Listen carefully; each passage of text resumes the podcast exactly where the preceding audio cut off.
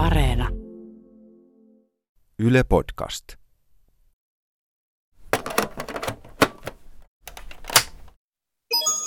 It's me, Mario! Hello! Videopelikulttuuri koki dramaattisen muutoksen kolmiulotteisten pelien yleistyttyä jopa konsolien saralla. PlayStation dominoi markkinoita ja Sega yritti pysyä pinnalla omilla arcade-käännöksillään sekä Sega Saturnilla. Nintendo astui kilpailuun mukaan vuotta myöhemmin omalla konsolillaan, mutta oli jo huomattavissa, että Nintendo pelaa ihan omaa peliään markkinasaralla. Minä olen Antti Melkko ja pelikonsolien kronikassa keskustelemme Nintendo 64 synnystä 10 vuotta pelaajalehden toimituspäällikkönä toimineen nykyisin Nordic XR Startups Oyn program managerin Janne Kaitilan kanssa, joka omistaa kaikki Nintendo 64 julkaistut pelit. Se oli varmaan Nintendon legendaarinen Nintendo News-lehtinen, mitä, mitä sieltä tuli Nintendo-klubilaisille ilmaiseksi kolahteli aikanaan postitse ja siinä sitten ruvettiin hehkuttamaan uutta Nintendo 64-konsolia. Mä olin itse asiassa siinä vaiheessa, mä olin mennyt vähän pimeälle puolelle PC-pelaamiseen. Meille tuli tota, noin, ää, ää, äidin työkuvioiden puolesta tuli, tuli tehdä 486 kotiin ja pelattiin Doomia sitten sillä veljen kanssa ja muuta. Niin mulla ihan vähän konsolit ää, unohtu siinä vaiheessa, mutta sitten kun Nintendo 64 teki tuloaan, niin sitten, sitten piti, kyllä, piti kyllä se saada. Zelda Ocarina of Time oli se, mikä sitten lopulta ää, sinetöi sen kohtalon, että mun on pakko tänne saada. Olihan siis, konsolisodathan on, niin kun, se on monelle niin kun, semmoinen rakas muisto sieltä koulun välitunnilta, koulun pihoilta, missä, missä väännettiin kättä, kenellä nyt on, on se paras konsoli ja parhaat, parhaat pelit. Ja ää, PlayStation oli tullut sitten jo vuotta tai vai, vai puolta toista aikaisemmin markkinoille, Nintendo oli vähän myöhässä Nintendo 64 kanssa, koska halusivat Mario 64 kehittämiseen enemmän aikaa. Ja olihan Sony siinä vaiheessa, se oli, oli CD, CD oli, oli kuuminta hottia ja se, että sitä voitiin käyttää myös niin kuin musiikki CD-soittimena oli, oli iso, iso plussa. Toki sama, sama päti myös Segan Saturniin, mutta Saturnilla oli sitten sen verran vähemmän tehoja, että ei vaan riittänyt. PlayStationilla oli se hinta ja teho oli, oli niin kuin paremmassa suhteessa sitten ja ne CD, mitkä, minkä pohjapuoli oli musta ja niin kuin, että se vaan tehosi moneen teinipoikaan sitten niinä aikoina. Kun sitten taas Nintendo kuitenkin niin kuin, äh, teki, teki niitä, niitä, niitä vähän värikkäämpiä pelejä ja näin, niin, niin siinä, siinä oli Nintendo-fanipojalla oli jonkin verran sitten puolusteltavaa niinä aikoina. Bring me some sweet Mä muistan todella hyvin lapsuudesta Nintendo 64 ja PlayStationin aikakauden. Ja jännittävin tähän tuossa aikakaudessa oli se, että odotettiin miten vanhat tutut pelihahmot tulevat kehittymään tähän uuteen kolmiulotteiseen maailmaan.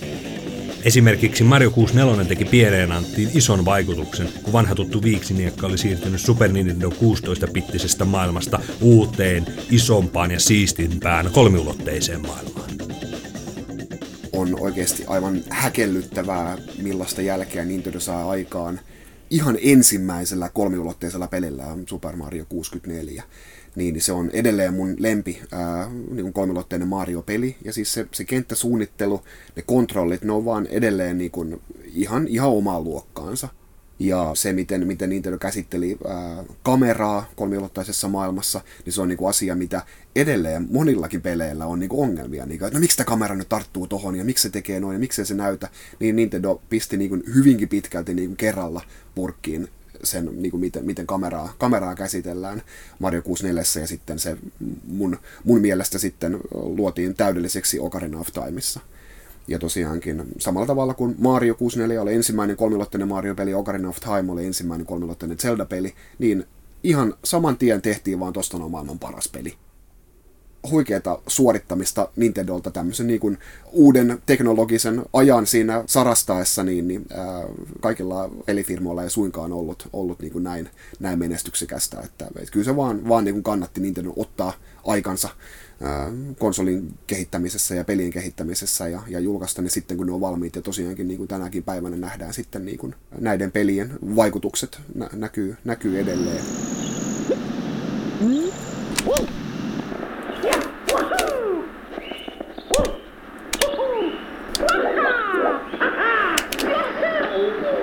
Sitten tietenkään ei, ei sovi unohtaa Nintendo 64 ohjainta siinä, missä ää, nämä ilkeämieliset muut fanipojat haukku sitä, niin, niin että oh, sinullahan pitää olla kolme kättä, että voit tätä ohjata, niin, niin se nyt ei tietenkään pidä, pidä paikkaansa. Siis se, että, että, että siinä oli se peukalon alle kutistettu ää, analoginen, analogisesti toimiva tikku, ei, ei tiedä missä nykypelaaminen olisi, jos Nintendo ei olisi sitä, sitä silloin kehittänyt ja saman tien myös näyttänyt, että mitä kaikkea sillä voi tehdä sillä, sillä tikulla. ei, ei pelkästään niin kuin keksitty sitä ohjainta, vaan myös näytettiin, että, että tällä tehdään oikeasti niin kuin maailman parhaat pelit.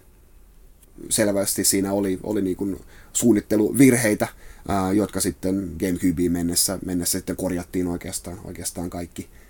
Mä, mä itse tota olen, olen kyllä pitänyt hyvää huolta mun analogitikuista ja mä en oikein käsitä, että mit, miten ihmiset niitä pelaa, ne saa niinku niitä kasapäin, kasapäin menemään rikki, niinku, että meilläkin kun oli monipelisessiot tota noin, aikoinaan, niin, niin mä, heti kun kuuluu semmoinen naks siitä, että ihmiset päästään sen niinku irti, irti siellä ääriasennossa ja sitten se niinku tärähtää siihen keskelle, niin se, se tekee niinku eniten vauriota sille analogitikulle, niin silloin mä sanoin, että nyt tuommoista ääntä ei saa kuulua, nyt, nyt vähän, vähän tarkemmin pelaat sillä. Ja hyvin on pysynyt, tota, no, ihan alkuperäinen ohjaaja löytyy edelleen täysin pelikuntoisena.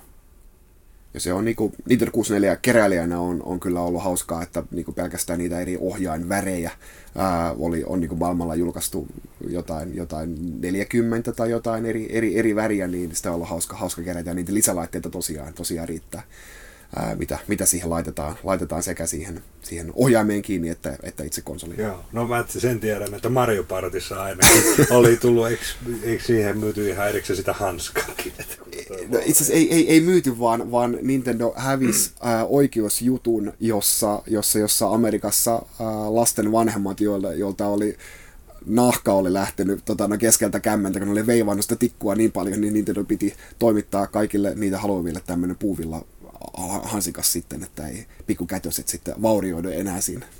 Itse, itse en olisi kehdannut kyllä vetää oikeuteen tällaisesta asiasta, mutta... niin, Nintendo vedettiin oikeuteen, koska vedettiin käteen. Joo.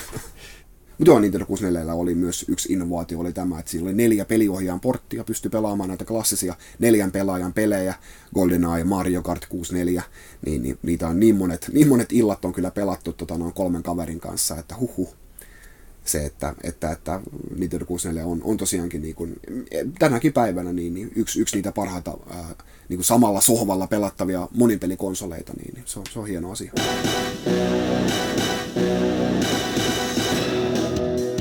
Nintendo 64 julkistettiin ensimmäisen kerran vuonna 1995 ja tällöin konsoli kantoi nimeä Ultra 64. Etuliite Ultra pudotettiin lopullisesta konsolista kuitenkin pois, koska Konami oli ehtinyt rekisteröidä sen Ultra Games-jaoston tavaramerkiksi. Nintendo 64 julkaistiin Japanissa loppuvuonna 1996 ja Euroopassa alkuvuodesta 1997. Nintendo ei vieläkään luopunut tässä vaiheessa pelikaseteistaan, vaikka Sony ja Sega olivatkin siirtyneet jo CD-formaattiin. Silti Nintendo onnistui siirtämään omat tavaramerkkipelinsä taitavasti kolmiulotteiseen maailmaan tosiaankin pelikasetit uh, oli, oli se, mikä Nintendo 64 niin kuin eniten erotti kilpailijoistaan. Pelillisesti siinä oli niin kuin se ero, että latausaikoja ei ollut. Se oli niin kuin iso, iso bonus siinä, kun CD, sen aikaiset hitaat CD-asemat niin runksutti menemään, niin Nintendo 64 pelaaja pelasi sitten jo pelejä ja se mahdollisti myös sitten niin kuin vähän erilaisten isompien pelimaailmojen sitten lataamisen näin, koska silloin kun se pelikasetti pistetään sinne koneeseen, niin se on niin osa sitä konetta ja ei tarvitse ladata sitten, sitten enää, enää mitään ja myös sitten pelikasetteihin pysty jo Super Nintendo aikana pysty kätkemään sitten tämmöisiä ylimääräisiä siruja, millä, millä sai, sai tota noin erilaisia efektejä ja lisää tehoa sitten niihin peleihin, niin, niin kasetit auttoi sitten myös, myös tässä. Mutta sitten kasettien haittapuolena oli se koko, että, että niihin ei mahtunut läheskään niin paljon kuin CD, CD-levylle, ja sitten kuitenkin niin kun olit siinä, missä CD-levyjä pystyi pistämään niin useita vaikka samaan peliin, joku Final Fantasy tulee neljällä CD-levyllä, niin, niin niitä 64 oltiin vaan siihen yhteen pelikasettiin tyytyminen, ja sekin oli huomattavasti kalliimpi valmistaa kuin sitten uh, useampi lätty CD-tä sitten. Se myös sitten johti siihen, että, että oli huomattavasti kalliimpia nämä pelit myös loppukäyttäjille. Kenties se suurin niin merkittävin yksittäinen asia, että ne pelit vaan oli todella kalliita ja ne ei oikeastaan koskaan laskenutkaan, että Nintendolla ei tullut niin kuin semmoista samanlaista Platinum-sarjaa kuin vaikka PlayStationille tuli, missä myytiin sitten klassikkopelejä hyvinkin, hyvinkin huokeasti, että se oli vaikeampi sitten vain myydä, myydä tota noin, ihmisille. Ja sitten tosiaankin, kun tämä tila, tila oli ongelmana, niin silloin ei saatu, saatu näitä isoja esirenderoituja videoita, mistä, mistä PlayStationillakin monet pelit tunnettiin, ja just tämä, esimerkiksi vaikka tämä Final Fantasy, niin, niin siihen sai näitä esirenderoituja taustoja ja välivideoita, mitkä oli todella näyttäviä, ne vaan yksinkertaisesti olisi mahtuneet sitten Nintendo 64 pelikasetille, niin tässä oli sitten se syy, minkä takia Square kuuluisasti jätti Nintendon PlayStationin hyväksi sitten. Nintendon kannalta kyllä piratismi oli hyvin, hyvin tärkeä, tärkeä ajatus siinä, ja kyllähän niitä CD-pelejä niin kuin aivan surutta poltettiin sitten, sitten tota noin, muille, muille konsoleille, että, että Nintendo 64 piraatteja ei mun tietääkseni ole. että et kyllähän se siinä mielessä niin oli Nintendolle ihan, ihan ok päätös. Ja niin kuin vaikka, vaikka Nintendo 64 jäikin niin kuin myynneissä yhteen kolmas, kolmasosaan siitä, mitä PlayStation 1 myy, niin, niin ei se Nintendolla huono sukupolvi kuitenkaan ollut. Että tekivät kyllä rahaa ja ennen kaikkea tekivät todella mahtavia pelejä siinä sukupolvessa.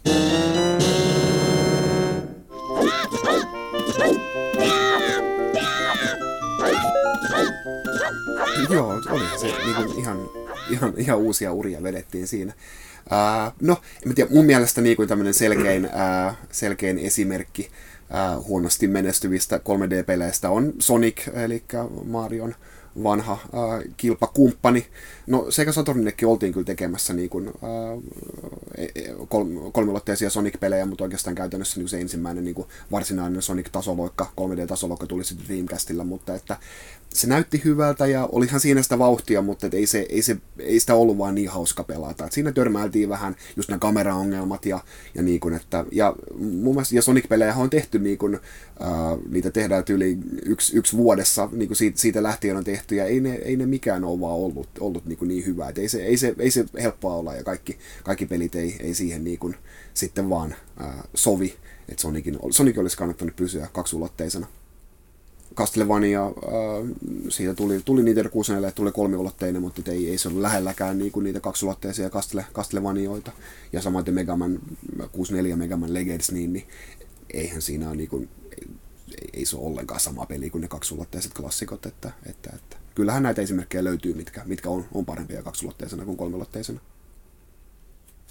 Ja sitten kuitenkin niin kun, vaikka puhutaan niin kun uudemmasta, uudemmasta laitteesta, uudemmasta sukupolvesta, niin oikeastihan nämä vanhan, vanha 3D on niin kun, näyttää tänä päivänä todella karulta silmään, että paljon mieluummin katsoo yhtä sukupolvea taaksepäin Super Nintendo-grafiikoita, niin kun, kauniita, kauniita äh, käsin piirrettyjä 2D-grafiikoita kuin sitten näitä niin kuin vähän, vähän karkeita polygoneja, mitä, mitä tuli Nintendo 64 Ja erityisesti sitten Pleikka 1 ja Saturnilla, että, että, että kyllä Nintendo 64 oli niin kuin, mitä tulee kolmiulotteisiin maailmoihin ja, ja tota noin, siihen, että montako polygonia pystytään piirtämään, piirtämään ruudulla yhtä aikaa ja muuta, niin se oli huomattavasti PlayStation 1 edellä esimerkiksi vaikka Nintendo 64 sitten niin kuin ei tullut ollenkaan Metroid-pelejä, se skippasi sukupolven ja sitten taas Gamecubella tuli Metroid Prime. Se nyt ei ollut Nintendon itsensä kehittämä, vaan Retro Studiosin, Nintendo omistaman studion tekemä.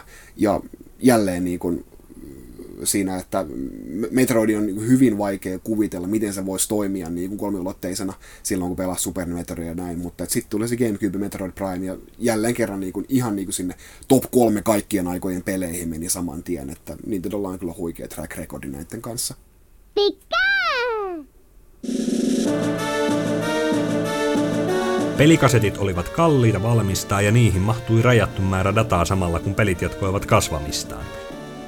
Nintendo ei kuitenkaan aikonut vielä siirtyä CD-pohjaisten formaattien pariin, vaan päätti parannella vanhaa patenttiaan menneisyydestä.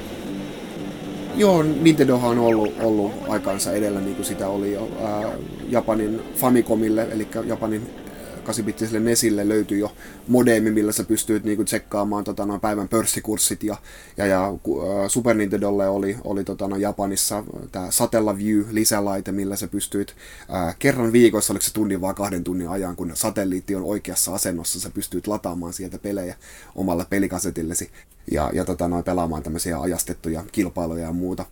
Ja sitten äh, Nintendo jatkoi tätä, tätä kokeilua sitten, että mitä, mitä kaikkea, miten voitaisiin yhdistää, yhdistää sitten ihmisiä ympäri, ympäri maailman äh, tällä 64DDllä. Äh, tosi siis äh, se johtava ajatus, minkä takia 64DD, joka siis on Nintendo 64-konsolin alle kiinnitettävä lisälaite, äh, kehitettiin, oli, oli tämä, että, että, että haluttiin taistella sitä CDtä vastaan, että saataisiin halvemmalla tehtyä pelejä ja näitä tuotettua näitä pelikasetteja, että myös saataisiin mahtumaan enemmän sitä tavaraa niihin. Ja tämä 64DD käytti formaattinaan tämmöistä vähän niin kuin äh, korppudisketin äh, omaista, tämmöistä vähän niin kuin zip-disketin omaista äh, diskettiä, äh, mihin mahtui sitten äh, moninkertaisesti enemmän kuin sen äh, ajan pelikaseteille. Ja lisäksi ne oli myös niin kuin kirjoitusvalmiita, että sä pystyit niin kuin tallentamaan suoraan, suoraan sinne disketille. Et esimerkiksi vaikka no se Doshin the Giant, tämä missä on tämä keltainen jättiläinen, niin se oli alun perin 64 DD-peli. Ja siinä pystyttiin muokkaamaan maastoa ja sitä maailmaa. Ja sitten kaikki muutokset tallennettiin sille, sille disketille. Ja tämä ilmestyi myöhemmin niin, äh, Gamecubelle se on mahdollisesti vähän, vähän erilaisia, erilaisia pelejä, tällainen niin kuin, ää, hyvin laajamittainen tallennusjärjestelmä, niin sillä sai vähän uudenlaisia, uudenlaisia asioita, asioita aikaan. Ja sitten tosiaankin ne pelit olivat hieman, hieman halvempia kuin pelikasetit, mutta 64DD se oli tulossa niin kuin ihan alun perin se oli tulossa Nintendo 64 julkaisuun ja sitten se siirtyy vuodella ja sitten se siirtyy taas seuraavalle vuodelle ja siirtyy vissiin vielä, vielä yhden vuoden siitä niin ja siinä vaiheessa oltiinkin sitten jo niin, niin pitkällä sitä sukupolvea, että, että, että siitä ei ollut mitään, mitään iloa oikein kenellekään. Se julkaistiin pelkästään Japanissa lopulta ja sille tuli yhteensä kymmenen peliä tai, tai, tai ohjelmaa tuli myös tämä modemi, pystyi pelaamaan nettipelejä sitten, sitten muita, muita japanilaisia vastaan. Golf oli yksi, yksi, yksi sellaisista peleistä, mitä, mitä, mitä, mitä pystyi tekemään. Mutta silloin tosiaankin oli Mario Artist-pelisarja, millä pystyi luomaan omia 2D, omaa 2D-taidetta tai pystyi luomaan omia 3D-objekteja, objekteja, pystyi luomaan omia elokuvia, silloin mukana mikrofonissa pystyit dubbaamaan niitä elokuvia. Kaikenlaista todella niin kuin, hienot työkalut niin kuin kaikenlaisten asioiden luomiseen, että siinä oli niin kuin paljon potentiaalia kyllä, mutta se vain tuli niin, kuin niin myöhässä Nintendo 64 ää, elinkaarta, että, että, että, ja tosiaankaan ei, ei julkaistu edes, edes lännessä ollenkaan, niin se jäi hyvin pienen piirin kuriositeetiksi. No siis ei, ei, ei mitään virallista selitystä siitä antaneet, niin kuin ne tarvitsevat enemmän aikaa kehittämiseen ja, ja, ja vaikea sanoa, mikä siinä sitten oli. Että kyllähän siis melkein, niin kuin, tai kaikki tällaiset lisälaitteet ää, pelien historiassa on olleet jollain tavalla epäonnistuneita, ää, mikä on myös yksi syy, minkä takia niin kuin, ää, niin kuin Nintendo, Nintendo ei loppujen lopuksi halunnut tehdä sitä, sitä, sitä Super Nintendo CD-asemaakaan, että se, se pirstaloi sen, sen, sen ää, yleisön ja e, sit sä et voi yhtäkkiä myydäkään uutta peliä kaikille laitteen omistajille, vaan sitten niillä pitää olla myös se lisälaite vielä, niin se tekee pelien myymisen sitten vähän vaikeammaksi, vaikka olisi miten hyvä lisälaite kyseessä. Niin, niin. Mutta paras, paras peli ihan 64DDlle on toi F-Zero Xn Expansion Pack, missä tuli äh, F-Zero X tuli niin kuin liuta uusia ratoja ja sitten niin kuin rata-editori pystyy tekemään ihan sillä samalla työkalulla, millä Nintendo teki radat F-Zero X, niin pystyy tekemään omia ratoja ja tallentamaan ne sitten kaikki siihen disketille. Että se on, se on ehkä sen laitteen merkittävin peli.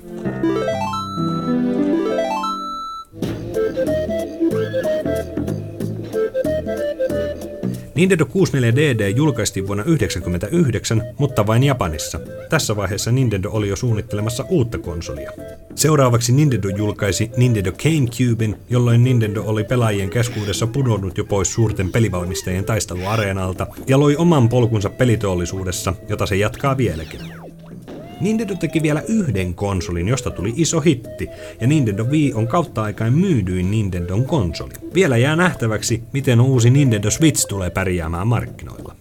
Mielestäni on hyvä lopettaa Nintendon taival pelikonsolien kroniikassa nimenomaan Nintendo 64, sillä se kuvaistaa hyvin, miten suuresta dominoivasta pelivalmistajasta tuli lopulta oman tiensä kulkija. Tästä huolimatta se on edelleen yhtiö, joka uskaltaa tehdä uusia kokeiluja pelikonsolien saralla, jonka uusia innovaatioita suuret pelitalot seuraavat jatkuvasti. Samalla Nintendo 64 on oma erikoinen paikkansa retrokeräilijöiden sydämissä. Joo, siis sehän, sehän tota noin, myös paljon liittyy myös siihen, että ne PlayStation 1 on rikki siellä kaapin perällä, kun sitten taas niin kun sun on hyvin vaikea löytää rikkinäistä Nintendo 64. Se on yksi etu kanssa pelikasettilaitteille, kun niissä ei ole mitään liikkuvia osia, niin, niin siinä ei hirveästi voi mikään mennä rikki. Että pelkästään niin se lukupää niissä CD-pohjaisissa laitteissa on kuluva osa ja se tulee menemään rikki jossain vaiheessa, vaikka pitäisi miten hyvää huolta. Niin, niin, niin, niin siinä mielessä Nintendo 64 on niin kuin, tämmöiselle retrointoilijalle on niin kuin, paljon annettavaa myös ja niin kuin helppo, helppo siihen tota, noin, ää, helppo ottaa aina, aina, aina sieltä käyttöön ja Nintendo 64 on vielä sitä sen, sen verran tota, tuorempi tapaus, että niitä ei tarvitse puhallella niitä pelikasetteja niin 8-pittisellä Nintendolla, että saadaan toimimaan.